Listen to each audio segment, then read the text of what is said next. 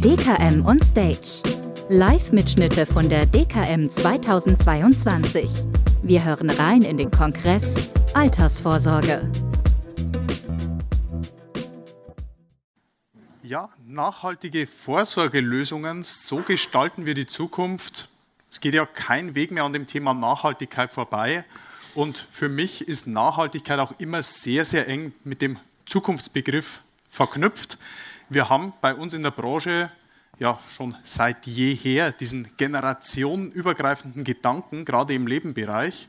Und das ist auch was, was im Bereich Nachhaltigkeit immer weiter zu tragen kommt. Ich darf Sie recht herzlich begrüßen hier zu unserer Podiumsdiskussion.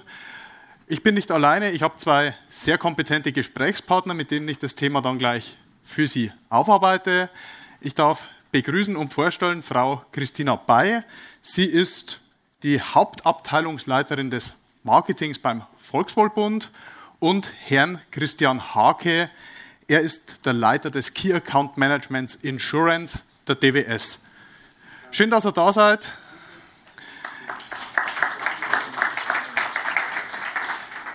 Ja, wer unser Format kennt, der weiß, wir machen immer einen kurzen Einstieg zum Warmwerden und anschließend steigen wir dann gemeinsam in die Diskussion ein. Und ich möchte starten mit einem Zitat von Albert Einstein, der gesagt hat, mehr als die Vergangenheit interessiert mich die Zukunft, denn in ihr gedenke ich zu leben. Also Nachhaltigkeit ist raus aus dieser Ökonische, die der ein oder andere vielleicht noch im Kopf hat, sondern es ist wirklich in der Breite der Gesellschaft angekommen. Und gerade bei uns in unserem Bereich, wir haben einen extremen Hebel, um hier die Transformationsprozesse, um die es geht, auch wirklich zu gestalten. Ich darf das mal kurz aufzeigen. Also wir haben insgesamt Kapitalanlagen im Versicherungsbereich, die Zahl ist vom GDV aus dem Jahr 2020, von 1,7 Billionen Euro. Das ist, je nachdem, ob wir einen normalen oder einen Sonderhaushalt im Bund haben, naja, das drei- bis fünffache des deutschen Bundeshaushalts. Ähm, wir haben Bruttobeiträge im Lebensversicherungsbereich von 104,4 Milliarden Euro. Jetzt sagen Sie, gut, hohe Zahlen, aber was heißt denn das? Was kann man damit machen? Ich habe das Ganze mal gedanklich umgerechnet, dass man sich ein bisschen was darunter vorstellen kann. Was kann man mit diesem Geld eigentlich machen? Und wenn man jetzt gedanklich von diesen 104,4 Milliarden, also das ist Bruttobeiträge in einem Jahr, wenn man die zu 100 Prozent in Windräder steckt, rein gedanklich, also Flächenverbrauch und so lassen wir mal außen vor, dann könnten wir, ich habe es mal aufgemacht, die Rechnung, ungefähr 660 Haushalte in Deutschland mit Strom versorgen. Und wenn wir das dann hochrechnen, könnten wir 104.400 Windkraftanlagen errichten. Nicht in Bayern, genau höre ich da hinten. Ja, bin ja aus Bayern, da sehen wir das ein bisschen kritischer, das stimmt. Auf der politischen Ebene. 69 Millionen Haushalte könnten wir hier mit Strom versorgen. Preisfrage, wie viele Haushalte haben wir denn in Deutschland? Genau, 41,5 Millionen. Das heißt, man könnte auch noch einen großen Teil der Industrie hier wirklich nachhaltig mit Strom versorgen. Das ist die Wirkung, die wir haben. Das ist, ja, das sind die Kundengelder, die natürlich auch angelegt werden wollen. Motiv ist nachhaltig, äh, Motiv ist, Entschuldigung, Vorsorgen, Vorsorgen fürs Alter. Äh, ja, für sich selbst eine gute Absicherung haben, was ja aus persönlicher Sicht auch wieder nachhaltig ist und gleichzeitig daran mitwirken, die Lebensgrundlagen zu erhalten. Darum geht's. Und wie das funktionieren kann, was es da für Ansätze gibt, das möchte ich jetzt besprechen. Herr Hage, Frau Bay, darf ich Sie hier nach vorne bitten zu unserer gemeinsamen Podiumsdiskussion? Sehr gerne. Danke.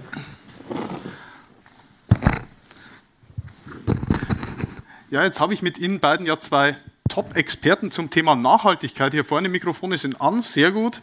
Ähm, vielleicht mal zum Einstieg so eine kurze Definition. Was ist denn aus Ihrer Sicht Nachhaltigkeit? Ähm, ich finde, das ist eine super schwere Frage. Also wenn man sich die Ursprungsdefinition anschaut, dann kann man sehen, das kommt aus der Forstwirtschaft. Also ich baue nur so viel oder ich holze nur so viel ab, wie ich dann auch in angemessener Zeit wieder an Nachwuchs erwarten kann. Ich glaube, heute ist der Begriff viel weiter gefächert. Das sieht man ja auch an der Definition über ESG. Also ich muss Umweltaspekte ähm, berücksichtigen, ich muss aber auch soziale Aspekte berücksichtigen. Wie leben wir miteinander? Und natürlich die ganzen Governance-Themen. Also wie funktioniert Unternehmensführung? Wie wirtschaften wir? Ähm, wie funktioniert auch unsere Globalisierung miteinander? Deswegen glaube ich, gibt es gar nicht die eine Definition für das Thema Nachhaltigkeit. Wenn ich es für mich definieren würde, dann ist Nachhaltigkeit für mich ein bewusster Umgang, wie wir miteinander leben, arbeiten und mit dem Planeten umgehen, auf dem wir unterwegs sind. Dankeschön. Herr Hauke, aus Ihrer Sicht. Kann man eigentlich überhaupt gar nichts mehr hinzufügen?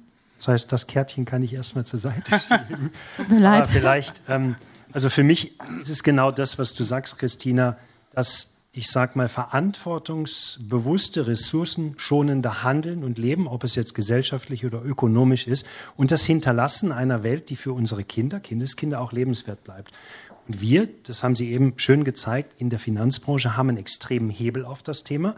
Nicht zuletzt, weil der Regulator es verlangt, sondern weil es de facto auch, ich sag mal, ähm, die, die Aufgabe ist derer, die auch mit Kapital umgehen, ihrer, unserer Aufgabe als Investoren. Und es geht, wie du sagst, viel mehr als um nur das Thema Umweltbewusstsein. Es geht um das Thema soziales Miteinander. Es geht um das Thema Governance oder gute, sinnvolle, verantwortungsvolle Unternehmensführung. Und äh, ja, das ist kein Thema, was gekommen ist, um zu gehen, sondern ein Thema, was gekommen ist, um zu bleiben, würde ich sagen. Definitiv. Also gerade das Thema Transformation. Transformation bedeutet Investitionen. Das bedeutet, man muss da auch Geld in die richtigen Kanäle stecken was ja auch das ist, was unser Regulator ein Stück weit macht mit den Verordnungen. Das wollen wir heute nicht diskutieren, das ist jetzt nicht äh, der große Teil hier in unserer Diskussion. Ähm, aber darum geht es, die Ressourcen effizient einzusetzen. Ich glaube, der Weltressourcentag dieses Jahr ist am 28.07. gewesen. Also seit diesem Zeitpunkt leben wir eigentlich auf Kosten zukünftiger Generationen. Und genau dieses Thema Transformation, Herr Hake, das gilt es jetzt ja in konkrete Investitionen umzumünzen. Wie gehen Sie hier vor? Wie machen Sie das bei der DWS? Ich beantworte es mal einfach. Wir machen es gut, auch wenn es vielleicht von außen, weil es ist ein zugegebenermaßen nicht eigenständig definiertes Thema, manchmal etwas anders wahrgenommen oder gesehen wird. Aber wir machen es gut. Wie machen wir es?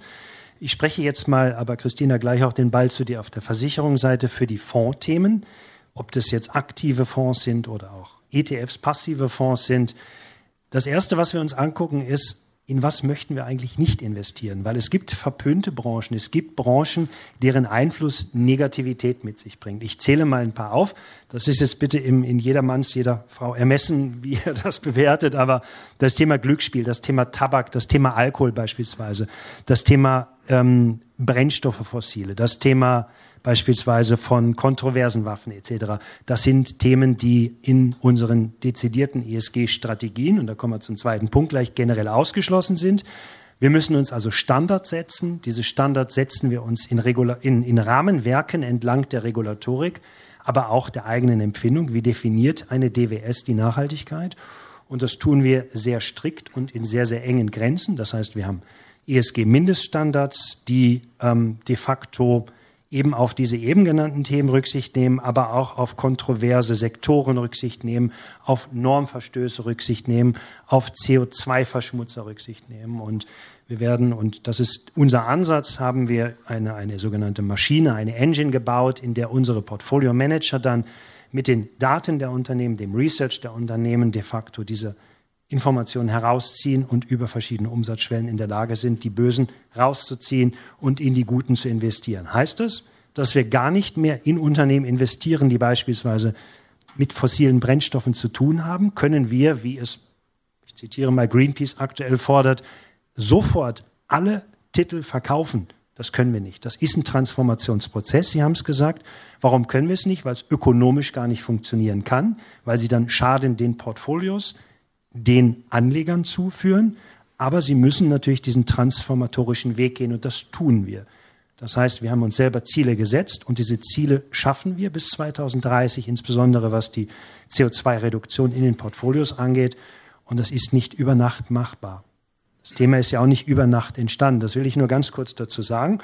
Und last but not least setzen wir dann noch, und das ist wichtig, einen Best-in-Class-Ansatz auf die Selektion der Titel in den Portfolios. Best-in-Class einfach gesprochen.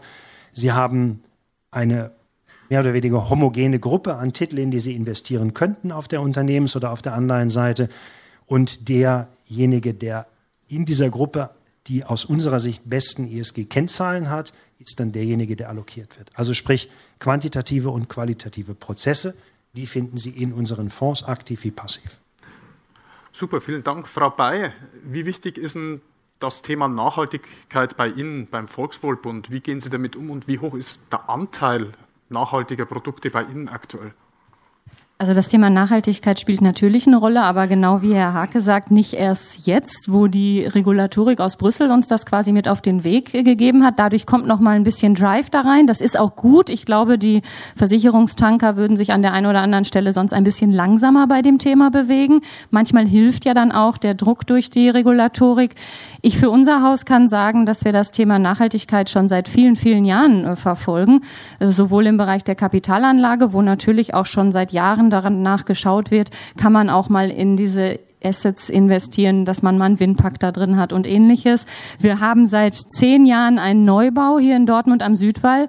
Der ist mit Erdwärme geheizt. Also wirklich schon die Energiekrise trifft uns jetzt zum Glück nicht ganz so hart wie vielleicht andere Häuser. Auch aber da hat wärmer im Winter wahrscheinlich. Ähm, da, da muss man die Damen fragen. Das stimmt so nicht. Aber äh, man äh, kann da doch auch durchaus durch die diese Gebäude äh, durch die Gebäudethematik sehen, dass man sich vor zehn Jahren, wenn man in die Situation kommt, einen Neubau zu machen, auch schon damit beschäftigt hat, dass man das natürlich ein bisschen zukunftsorientierter aufstellt.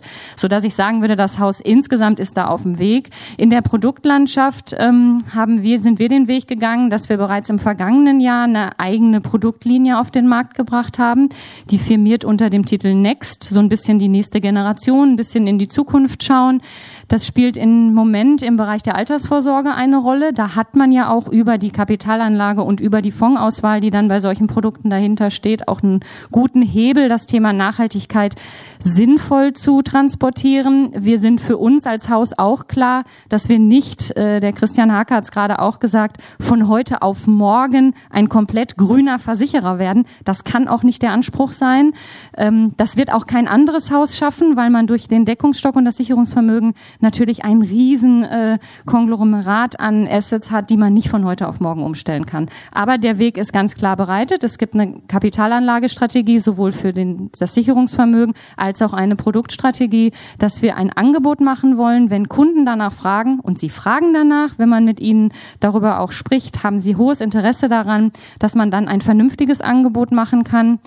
Unser Ziel war, dass das, was wir machen, transparent und nachvollziehbar ist. Denn das Thema, dass dann auch schnell ein Vorwurf daraus werden kann, ist das jetzt wirklich grün oder ist das nur ein Aufkleber, den wollten wir natürlich auch äh, nicht machen. Den haben wir bis jetzt auch nicht gemacht, sodass wir sehr vorsichtig mit dem Thema umgehen, aber uns auf den Weg gemacht haben, selbstverständlich. Der Anteil im Neugeschäft, das hatten Sie gerade noch kurz gefragt, vielleicht als Ergänzung. Wir haben im vergangenen Jahr die Next-Linie auf den Markt gebracht. Das sind in der Regel fondgebundene Rentenversicherungen, die das äh, tragen, dieses Label oder tragen können durch die entsprechende Fondsauswahl. Und wir haben festgestellt, dass mittlerweile jeder sechste bis fünfte Antrag schon ein Next-Antrag ist, jetzt in diesem einen Jahr. Also das Thema scheint auch im Vertrieb eine Rolle zu spielen. Genau, Sie haben angesprochen, äh, die Transformation von heute auf morgen, gerade im Deckungsstock. Gibt es nicht, geht nicht. Ähm, doch, es gibt Neugründungen, wo es wirklich auf der grünen Wiese gemacht wurde. Da passiert es tatsächlich. Ich kann jetzt als Vertreter eines Ratinghauses sagen, für uns ist es mindestens genauso wertvoll, wenn man verantwortungsvoll mit den, ich nenne es jetzt mal pauschal, Altlasten umgeht und da wirklich diesen Weg der Transformation gemeinsam geht. Sie würden vielleicht ergänzend auch so ein Unternehmen vom Kapitalmarkt abschneiden, wenn der Volkswohlbund oder wir jetzt diese Anleihen, diese Aktien verkaufen würden. Wäre es dem Unternehmen geholfen, diesen Transformationsprozess weiterzugehen? Offene Frage. Wir befürchten nein. Das ist dann das S in ESG, die soziale Verantwortung auch für die Kunden, die man ja schon seit vielen Jahren hat. Ne, da kann genau. man ja auch nicht von heute auf morgen an die Rendite drangehen dann. Klar. Ähm, da geht es dann auch um das Thema, wie kann man als Investmenthaus Einfluss nehmen. Da kommen wir gleich noch drauf. Mich würde jetzt noch interessieren, Frau Bay, wie schätzen Sie denn das Vertriebspotenzial ein? Nachhaltigkeit, ist es ein Beratungsansatz? Wie groß ist das Potenzial aus Ihrer Sicht? Also ich glaube, das Potenzial ist enorm, weil es einfach das Thema unserer Zeit ist. Und Herr Hake hat es gerade auch gesagt, das geht ja nicht mehr weg. Selbst die, die darauf gehofft haben, das wird ja bleiben. Ja, das hat ja alle Lebensbereiche mittlerweile erreicht. Wenn Sie Fernsehwerbung schauen, ist von zehn Spot jeder neunte hat oder alle neun haben was mit Nachhaltigkeit zu tun und noch einer, der vielleicht was anderes erzählt. Ähm, das ist einfach ein Riesenpotenzial und ein Riesenthema bei dem Kunden und somit auch in den Vertriebsgesprächen. Ich glaube, die Kundengeneration, die jetzt kommt, wenn man über das Thema Altersvorsorge Altersvorsorge spricht, die Leute, die zwischen 25 und 35 Jahre alt sind, die leben mit dem Thema schon in allen anderen Lebensbereichen und da ist dann ein sehr großer Bedarf. Ich glaube, das Problem ist, ähm, dass das Produktangebot erst noch ganz am Anfang steht. Das ist mit Sicherheit auch ein Problem für den einen oder anderen Vertriebspartner, dass man gar nicht genau weiß, was kann ich jetzt machen. Die Regulatorik ist leider nicht so umgesetzt, dass man alles so einfach nachvollziehen kann, was der Gesetzgeber da von uns will. Das kann auch natürlich zu Unsicherheit in der Beratung führen. Ich glaube aber, wenn man sich dem Thema verschließt und das nicht anspricht mit seinen Kunden, dann entgeht einem mehr Vertriebspotenzial, als man jetzt sich vielleicht heute vorstellen kann. Das ist meine feste Überzeugung, so dass ich jedem anraten würde, das in irgendeiner Form in die Beratung mit aufzunehmen und sich vielleicht auch ein bisschen ranzutasten, so wie die Versicherer das ja auch jetzt gerade tun müssen. Genau, Sie haben ja gerade gesagt, gerade die Jungen, die leben ja auch noch sehr lange in dieser Zukunft, haben da starkes Interesse dran. Herr Hauke, Sie wollten noch was hinzufügen? Ich bestätige genau das, was du sagst und auch was Sie sagen. Das Interesse daran, dass sich tatsächlich real etwas verändert, ist ja auch real existent. Das ist ja ganz wichtig für unsere Kinder, deren Kinder noch viel wichtiger. Für uns im Vertrieb ist das Thema relativ neu. Seit dem 2.8. müssen Sie fragen, möchten Sie, möchten Sie nicht. Der Kunde antwortet erstmal, ja, ich möchte. Und dann beginnt die weitere Fragerei in eine Granularität hinein, die nicht alle Gesetzesvorhaben sind, wenn sie gut gemeint sind, gut umgesetzt, eben noch nicht gut oder noch nicht final umgesetzt ist. Ich glaube aber, und das ist unsere Überzeugung, nach vorne ist das, was wir heute tun, in drei Jahren gar nicht mehr diskussionswürdig, weil es ist da. Es ist normal und wir müssen gar nicht mehr darüber diskutieren. Die Produkte werden sich weiterentwickelt haben, die Fonds werden sich weiterentwickelt haben, aber auch die Regulatorik wird sich weiterentwickelt haben. Und das ist der entscheidende Punkt. Wir sind im Moment noch so ein bisschen, man merkt das an den Greenwashing-Vorwürfen, am Etikettenschwindel, an all dem, was jetzt gesagt wird. Faktisch passiert ja gar nichts Falsches. Faktisch orientiert man sich an einer Regulatorik, die aber faktisch noch nicht final ist. Und das macht es schwierig. Drei Jahre weiter haben wir diese Situation anders. Vielleicht noch ein, ein, Hinweis von meiner Seite an der Stelle. Ja, die Regulatorik ist mit Sicherheit nicht ausgereift, aber was will der Regulator? Der Regulator will, dass dieses Thema Finanzmittelströme in nachhaltige Bahnen geleitet wird. Das ist das Motiv des Regulators und er versucht es mit Transparenz, Transparenzverordnung. Er versucht es, damit Sie darauf hinweisen im Beratungsgespräch, hey, da gibt es etwas. Mit Sicherheit nicht perfekt. Wenn wir die perfekte Regulierung hätten haben wollen, hätten wir sie 2035 noch nicht. Das ist meine These an der Stelle. Sie haben da völlig recht. Ich, nicht, dass Sie, also ich widerspreche nicht, dass die Regulatorik einen guten Sinn und Zweck erfüllt. Das ist ja auch das Richtige, was dahinter steht. Sonst könnte man es nicht lenken. Ich sage nur, wir sind noch nicht am Ende des Lenkens, weil die Transparenz gut gemeint, aber noch nicht optimal umgesetzt ist. Darum genau. Herr Hauke, an der Stelle vielleicht äh, die Nachfrage oder die Frage lenken. Welchen Einfluss haben Sie als großes Investmenthaus eigentlich auf die Unternehmen, in die Sie investieren? Ähm, wie läuft so etwas ab? Naja, auf der einen Seite haben wir das eben genannte, das Regelwerk, was wir uns selber auferlegen per Definition, was erachten wir als nachhaltig, was nicht. Zum anderen haben wir natürlich in der ähm, Rolle des, des Asset Managers, also des Investors, eine große treuenderische Verpflichtung. Die nehmen wir auch wahr. Ich nehme mal zwei Stichworte. Engagement, also das sich engagieren. Das tun wir, nicht ich persönlich, aber ich sehe im Raum ist der Peter Waken. Peter ist einer unserer Portfolio Manager auf der Multi-Asset-Seite, verantwortlich auch für das Thema Fondsfittery, was Sie vielleicht kennen vom Volkswohlbund.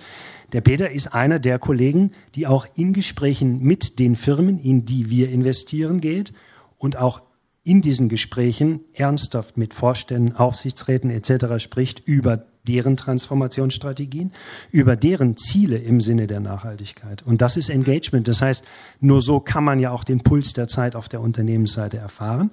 Auf der anderen Seite, wir beispielsweise im Rahmen unserer ähm, Stimmrechte, die wir haben, quasi treuhänderisch über unsere vielen, vielen äh, Hunderttausende von Kunden und Investoren, diese auch wahrnehmen auf den, Hauptver äh, auf den Hauptversammlungen der Unternehmen. Also das Prozessuale, wie eben beschrieben, inklusive des sich Engagierens, das ist der Prozess, den wir anbieten. Frau Bay, wie sieht es bei Ihnen aus? Wie nehmen Sie Einfluss auf die Staaten, Unternehmen? Wie läuft es ab bei Ihnen? Also das, ist, das müssten Sie bei uns eigentlich eher einen Kapitalanleger fragen, wie die das für unsere Assets machen, in die das Unternehmen selber investiert. Ähm, wir arbeiten aber auch schon seit vielen Jahren beispielsweise mit einer IMUG zusammen, wo bestimmte Ausschlusskriterien äh, gelten, wo unsere Kapitalanlage auch regelmäßig gescreent wird. Das ist der, der eine Aspekt, den wir machen. Ähm, Stimmrechte in der Form üben wir nicht so stark aus, wie das beispielsweise ein äh, Investmenthaus dann tun kann. Aber auch da gibt es erste Ansätze, dass man auch mit äh, Gesellschaften Gesellschaften oder mit, mit Fondsanbietern beispielsweise da in den Austausch geht und auch wirklich sagt, was, was macht ihr da? Und wenn ihr das nicht so macht, dann kommt ihr bei uns halt auch nicht ins Portfolio. Das ist vielleicht der Hebel, den wir da haben. Ähm, der für uns wichtigere Hebel, äh, den wir nutzen möchten, ist neben der Kapitalanlage äh, für uns aber das, was wir als Produktangebot dann wirklich für Vertriebspartner machen und darüber äh, zu steuern ein bisschen, ähm, ich weiß, Vertrieb lässt sich nicht steuern, aber ähm, darüber ein bisschen das Angebot äh, dem Vertrieb zu machen. Wir haben hier Produkte, mit denen kannst du guten Gewissens deine Kunden, die das Thema interessiert und denen es wichtig ist, dass sie in ihre Altersvorsorge auch nachhaltig, sozial-ökologisch irgendwie investiert sind, dann ein Angebot machen, von dem wir mit Überzeugung sagen könnten, das passt dann auch. Da hast du in deiner Beratung einen guten Ansatz. Wir sehen das jetzt, die Fondsauswahl. Also wir haben ein Portfolio von deutlich über 100 Fonds in einem Angebot. Da kann man immer fragen, ist das überhaupt sinnvoll? Aber ähm, klar ist auf jeden Fall, dass wir sukzessive dieses Fondsportfolio auch ummünzen. Also wir sind damals bei Next gestartet mit roundabout 40 Fonds, die irgendwie nach Artikel 8 oder 9 äh, einzustufen waren. Ein Jahr später reden wir da schon von deutlich über 70 Fonds, also erst 40, jetzt 70 Fonds, die man da in der Auswahl hat. Also wir machen auch darüber so ein bisschen die Steuerung zu sagen, wir machen im Fondsangebot genau das, was der Gesetzgeber vielleicht von uns will, dass ich nämlich genau in diese Assets investiere und die quasi alten Fonds, die, die nach Artikel 8 noch ein, 6 einzustufen sind, dass wir die sukzessive aus dem Markt rausnehmen. Wobei man da auch sagen muss, auch die Fondsgesellschaften haben ja ein Interesse daran, zukünftig mehr Artikel 8er oder 9er Fonds im Angebot zu haben, sodass das, was uns angetragen wird als Haus, auch in der Regel in dieser Liga spielt. Und somit können wir sukzessive unser Portfolio umstellen und haben hier den Hebel auch Einfluss zu nehmen darauf, was der Kunde dann letzten Endes kaufen kann und ähm, wo dann investiert wird, die Kundengelder. An der Stelle vielleicht eine kurze Anmerkung meinerseits. Es gibt eine relativ aktuelle Studie der Uni Augsburg. Ich weiß nicht, ob Sie die kennen. Da wurde untersucht, Firmen, die von großen Investmentfonds verkauft wurden, weil die einfach die CO2-Kennzahlanforderungen nicht erfüllt haben, wie sich die dann in der nachfolgenden Zeit entwickelt haben. Und das war erstaunlich oder es ist mal wirklich belegt, dass das auch wirklich äh, eine Auswirkung auf diese Firmen hat. Ich meine, das klingt so, okay, die Aktie wird verkauft, aber das interessiert ja das Unternehmen nicht. Die hatten nach zwei Jahren immerhin im Vergleich zur Vergleichsgruppe, die nicht ausverkauft wurde, eine 8% niedrigere Rendite. Und die haben auch deutlich ihren CO2-Ausstoß nach vier Jahren deutlich reduziert. Also die Unternehmen, man setzt ein Signal und die merken das dann auch, okay, es wird enger, ich kann mich nicht mehr so leicht refinanzieren, neue Gelder aufnehmen. Ähm, ich komme am Kapitalmarkt mit dieser Strategie, ich ignoriere Nachhaltigkeit einfach nicht so gut an. Und das ist jetzt gleich die Überleitung, Herr Hage, zum Thema Rendite nachhaltiger Anlagen. Heißt ja immer, nachhaltige Anlagen performen schlechter, das muss man sich leisten können. Was sagen sagt, Sie dazu?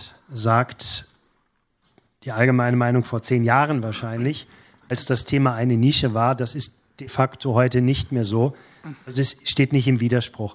Ich bin immer ein bisschen vorsichtig, weil Rendite ist immer zeitraumabhängig. Wenn Sie sich den Corona-Pfad oder die Corona-Jahre anschauen, die sehr akuten, da haben natürlich die Geschäftsmodelle der nachhaltigeren Unternehmen deutlich besser performt, weil das keine CO2 relevanten Branchen waren, außer Delivery Hero fährt jetzt noch mit Diesel anstatt mit Elektrizität. Was ich sagen will ist, ähm, es steht nicht im Kontrast zueinander, aber man sollte Zeiträume betrachten. Generell würde ich aber zwei Dinge mal festhalten. Und das haben Sie eben sehr schön gesagt. Ein Unternehmen, welches, ich sag mal, im im, im Miteinander mit den Arbeitnehmern, Arbeitnehmerinnen guter Arbeitgeber ist, profitiert von guten Arbeitnehmern und Arbeitnehmerinnen. Wenn man Umweltstandards einhält oder einhalten kann oder sich striktere Umweltstandards einzieht, dann ähm, ist man privilegierter und, und, und, und äh, hat Kapital, was zur Verfügung gestellt wird über große Investitionen, Versicherer, Asset Manager etc. Hat man eine gute Unternehmensethik, gilt das gleichermaßen. Das sind ganz klare, harte Faktoren dafür, dass ein Unternehmen in der Positivität der Nachhaltigkeit gewinnt. Und diese Unternehmen aus jetzt Kundensicht, Investorensicht, entweder die institutionellen oder die privaten, werden langfristig eine deutlich bessere Rendite haben als die nicht nachhaltigen Firmen. Einfach aufgrund der Tatsache, dass sich der Trend dahin bewegt und sie sonst von den Kapitalien abgeschnitten werden und sie ihre Geschäftsmodelle gar nicht so schnell transformieren können. Also diese Logik, das eine und das andere zusammen, ist unaufhaltsam und führt zu dem Renditevorsprung. Wichtiger Aspekt, also Firmen, die den strukturellen Wandel verpassen, kennen wir aus der Historie genug, kennen Sie alle, Quelle Kodak Nokia, denen ist es hinterher allen nicht so gut gegangen und wir stehen jetzt wieder wirklich mitten in einem Strukturwandel. Frau Bay, ich weiß jetzt aus unseren Vorgesprächen, dass Ihre beiden Häuser ja sehr stark auch zusammenarbeiten, auch in diesem Bereich. Ich wollte mal fragen, wie kam es dazu und ja, wie sieht Ihre Zusammenarbeit da konkret aus an der Stelle? Also, dass man als äh, guter Altersvorsorgeanbieter die DWS mit im Fondsportfolio hat, ich glaube, das äh, gehört zum guten Ton in Deutschland. Deswegen äh, haben wir da schon lange die, äh, die Verbindung. Ähm, und über diese Verbindung ist vor ja gut fünf, sechs Jahren eine Produktidee entstanden, äh, mit Fongfittery, äh, wo wir gesagt haben, können wir uns nicht zusammentun und die äh, Expertise, die die DWS als Vermögensverwalter mitbringt und die Expertise, die wir als Altersvorsorgeanbieter mitbringen, kann man die nicht sinnvoll zusammenführen. Denn wir haben festgestellt, ähm, dass viele Vertriebspartner sich durchaus auch schwer tun, die richtige Fondsauswahl für den Kunden zu treffen. Ne? Also das ist ja auch ähm, vielleicht nicht jedermanns Kerngeschäft. Man verlässt sich dann auf die, die man aus der Presse kennt oder was auch immer. Ähm, aber da gibt's ja durchaus auch Unsicherheiten, was ist die richtige Fondsauswahl und ein Altersvorsorgevertrag läuft in der Regel 20, 30, manchmal 35 Jahre. Im Grunde muss ich ja dieses Portfolio, was ich da angeboten habe, auch immer an die Gegebenheiten anpassen. Auch da tut sich der ein oder andere mit Sicherheit schwer mit und das ist auch kein Vorwurf. Das ist, liegt einfach so ein bisschen in der Natur äh, der, der Dinge. Und dann haben wir gesagt, die DWS hat eine hohe Expertise als Vermögensverwalter. Die machen den ganzen Tag eigentlich nichts anderes, als äh, zu schauen, dass die Vermögen ihrer Kunden vernünftig angelegt sind und auch an Marktangegebenheiten angepasst werden. Und wir wollen das mit unserer Altersvorsorge verbinden. Und so ist Fongfittery entstanden, wo man ähm, mit einer Beratungsstrecke, die auch damit angeboten wird, sehr einfach so ein äh, Risikoprofil oder eine Anlagebereitschaft eines Kunden auch ermitteln kann. Und ähm, dann entsteht quasi ein Portfolio. Wir nennen das Fondbox. Und diese Fondbox wird von der DWS äh, gemanagt sozusagen. Das heißt, die gesamte Vertragslaufzeit ist diese Fondbox äh, unter Beobachtung, um zu gucken, ob die Anlagestrategie, die mit dieser Box verfolgt werden soll, auch noch erfüllt wird. Das heißt, der Kunde ist sicher, dass sein Portfolio immer auf dem aktuellen Stand ist und der Berater kann sich sicher sein, dass sich jemand drum kümmert, der da eine hohe Expertise hat und wir das auch mit im Blick haben. So ist die Idee entstanden zu Fongfittery damals. Ähm, das ist auch ein sehr erfolgreiches Produkt, also das freut uns. Dass, äh, jedes Produkt hat ja immer am Anfang ein bisschen Startschwierigkeiten. Äh, Man muss auch eine neue Idee platzieren, aber mittlerweile ist das ein sehr erfolgreiches Produkt bei uns. Und deswegen war es eigentlich nur eine logische Konsequenz, als wir uns letztes Jahr damit beschäftigt haben, dass wir auch im nachhaltigen Bereich ein sinnvolles Angebot machen möchten, dass wir unser mit erfolgreichstes Fondprodukt auch in diese Welt mit übernehmen. Und deswegen gibt es Fondfittery jetzt auch in der Next-Welt, also mit Fondboxen, wo dann wirklich auch nachhaltige, ESG-konforme ETFs hinterlegt sind, sodass ich auch, wenn ich nachhaltig investieren möchte, hier sicher bin und gleichzeitig wieder die Expertise nutzen kann. Außerdem ist die Zusammenarbeit mit Christian so toll, da konnten wir ja gar nicht Nein sagen. Wir hatten gesagt, 20 Euro kriegst du genau. später. Die Einblendung des kleinen Werbeblocks, aber ich kann es nur unterschreiben. Ähm, wir arbeiten viele, viele Jahre Jahre eng zusammen. Es ist ein toll erfolgreiches Produkt geworden. Beide Häuser konzentrieren sich auf die jeweiligen Kernkompetenzen und zusammen ergibt das das Zielbild, was wir erreicht haben. Und der Peter Wagen, ich nutze die Chance nochmal, ist der Manager dieser Portfolios, der quartärlich, wirklich also viermal im Jahr die Reallokation, die Anpassung dieser Portfolios auch tatsächlich äh, dann, dann äh, exekutiert, hätte ich was gesagt, umsetzt, Entschuldigung. umsetzt und dafür sorgt, dass sie es eben nicht mit den Kunden besprechen müssen. Genau. Und die Renditeentwicklung, das muss man auch sagen, das ist auch ein Kompliment an die Kollegen, gibt uns recht, das hat eine schöne Performance über alle Boxen, über die Zeit. Ähm, also das ist wirklich auch ein Erfolgsmodell, wo der Kunde einfach eine gute äh, Geschichte auch hat. Die Zeit verfliegt, wir sind schon fast am Ende. Ich möchte aber die Chance nutzen, noch eine Frage an Sie beide zu stellen. Wir haben jetzt von dieser Zusammenarbeit von Ihnen erfahren. Wie kann ich jetzt als Berater davon profitieren, dass Ihre beiden Häuser da an der Stelle so eng zusammenarbeiten? Du hast eben, ich nehme mal einen Punkt, du hast eben einen gesagt. Ähm, wir haben äh, neben dem Asset Management und dem Versicherungsmantel eine technische Strecke konstruiert, die Sie einsetzen können bei Ihren Kunden, um herauszufinden, welche dieser Fondsboxen, also Risikoprofile, Chance-Risikoprofile, ist denn die, die passt zu Ihrem Kunden. Das ist ein technisches Goodie, nenne ich mal. Das ist nicht Must-Have, aber man kann es optional nutzen. Und das führt dann gezielt dahin, dass Sie sich auch im Kontext der IDD entsprechend berater- und haftungskonform verhalten. Das, fände ich, ist eine charmante Option, die man erwähnen, kann, ja.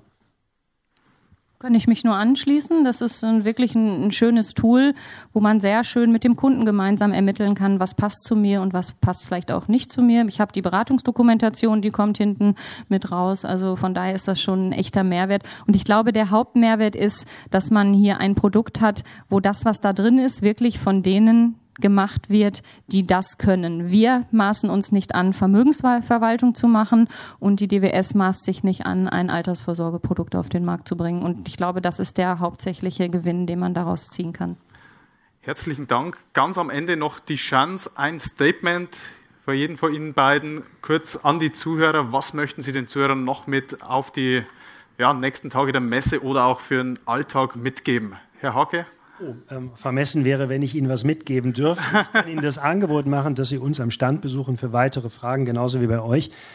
Vielleicht eine Bitte, die ich mir auch immer wieder selber sage, lassen wir uns nicht verrückt machen von dem, was jetzt vielleicht regulatorisch etwas unausgegoren wirkt für den Moment oder was jetzt, ich sag mal, in der Wahrnehmung außen passiert. Das wird uns sowie niemanden anderen davon abbringen, das Thema weiter im Fokus quasi als natürliche DNA zu halten. Und einige Jahre weiter ist es die absolute Normalität. Dem würde ich mich anschließen. Also ich glaube, sich jetzt verrückt zu machen, ist keine gute Idee. Wir als Haus verfolgen schon immer die Philosophie, jede vermeintliche Regulatorik, jede vermeintliche Einschränkung, die ich vielleicht so empfinden kann, als Chance umzumünzen. Deswegen wäre mein Appell, nutzen Sie diese Chance, die die Nachhaltigkeit bietet. Nachhaltigkeit ist für mich nicht die Zukunft, sondern ohne Nachhaltigkeit gibt es keine Zukunft. Das ist ein super schönes Schlusswort, Frau Bay. Herzlichen Dank, Frau Bay, Herr Hake, für die anregende, tolle Diskussion. Ihnen allen noch einen schönen Messetag. Unser Kongress geht noch eine Zeit lang. Vielleicht der ein oder andere Vortrag, wenn es noch interessant ist, schauen Sie sich gerne an, was wir noch haben. Und dann sehen wir uns beim nächsten Mal. Tschüss.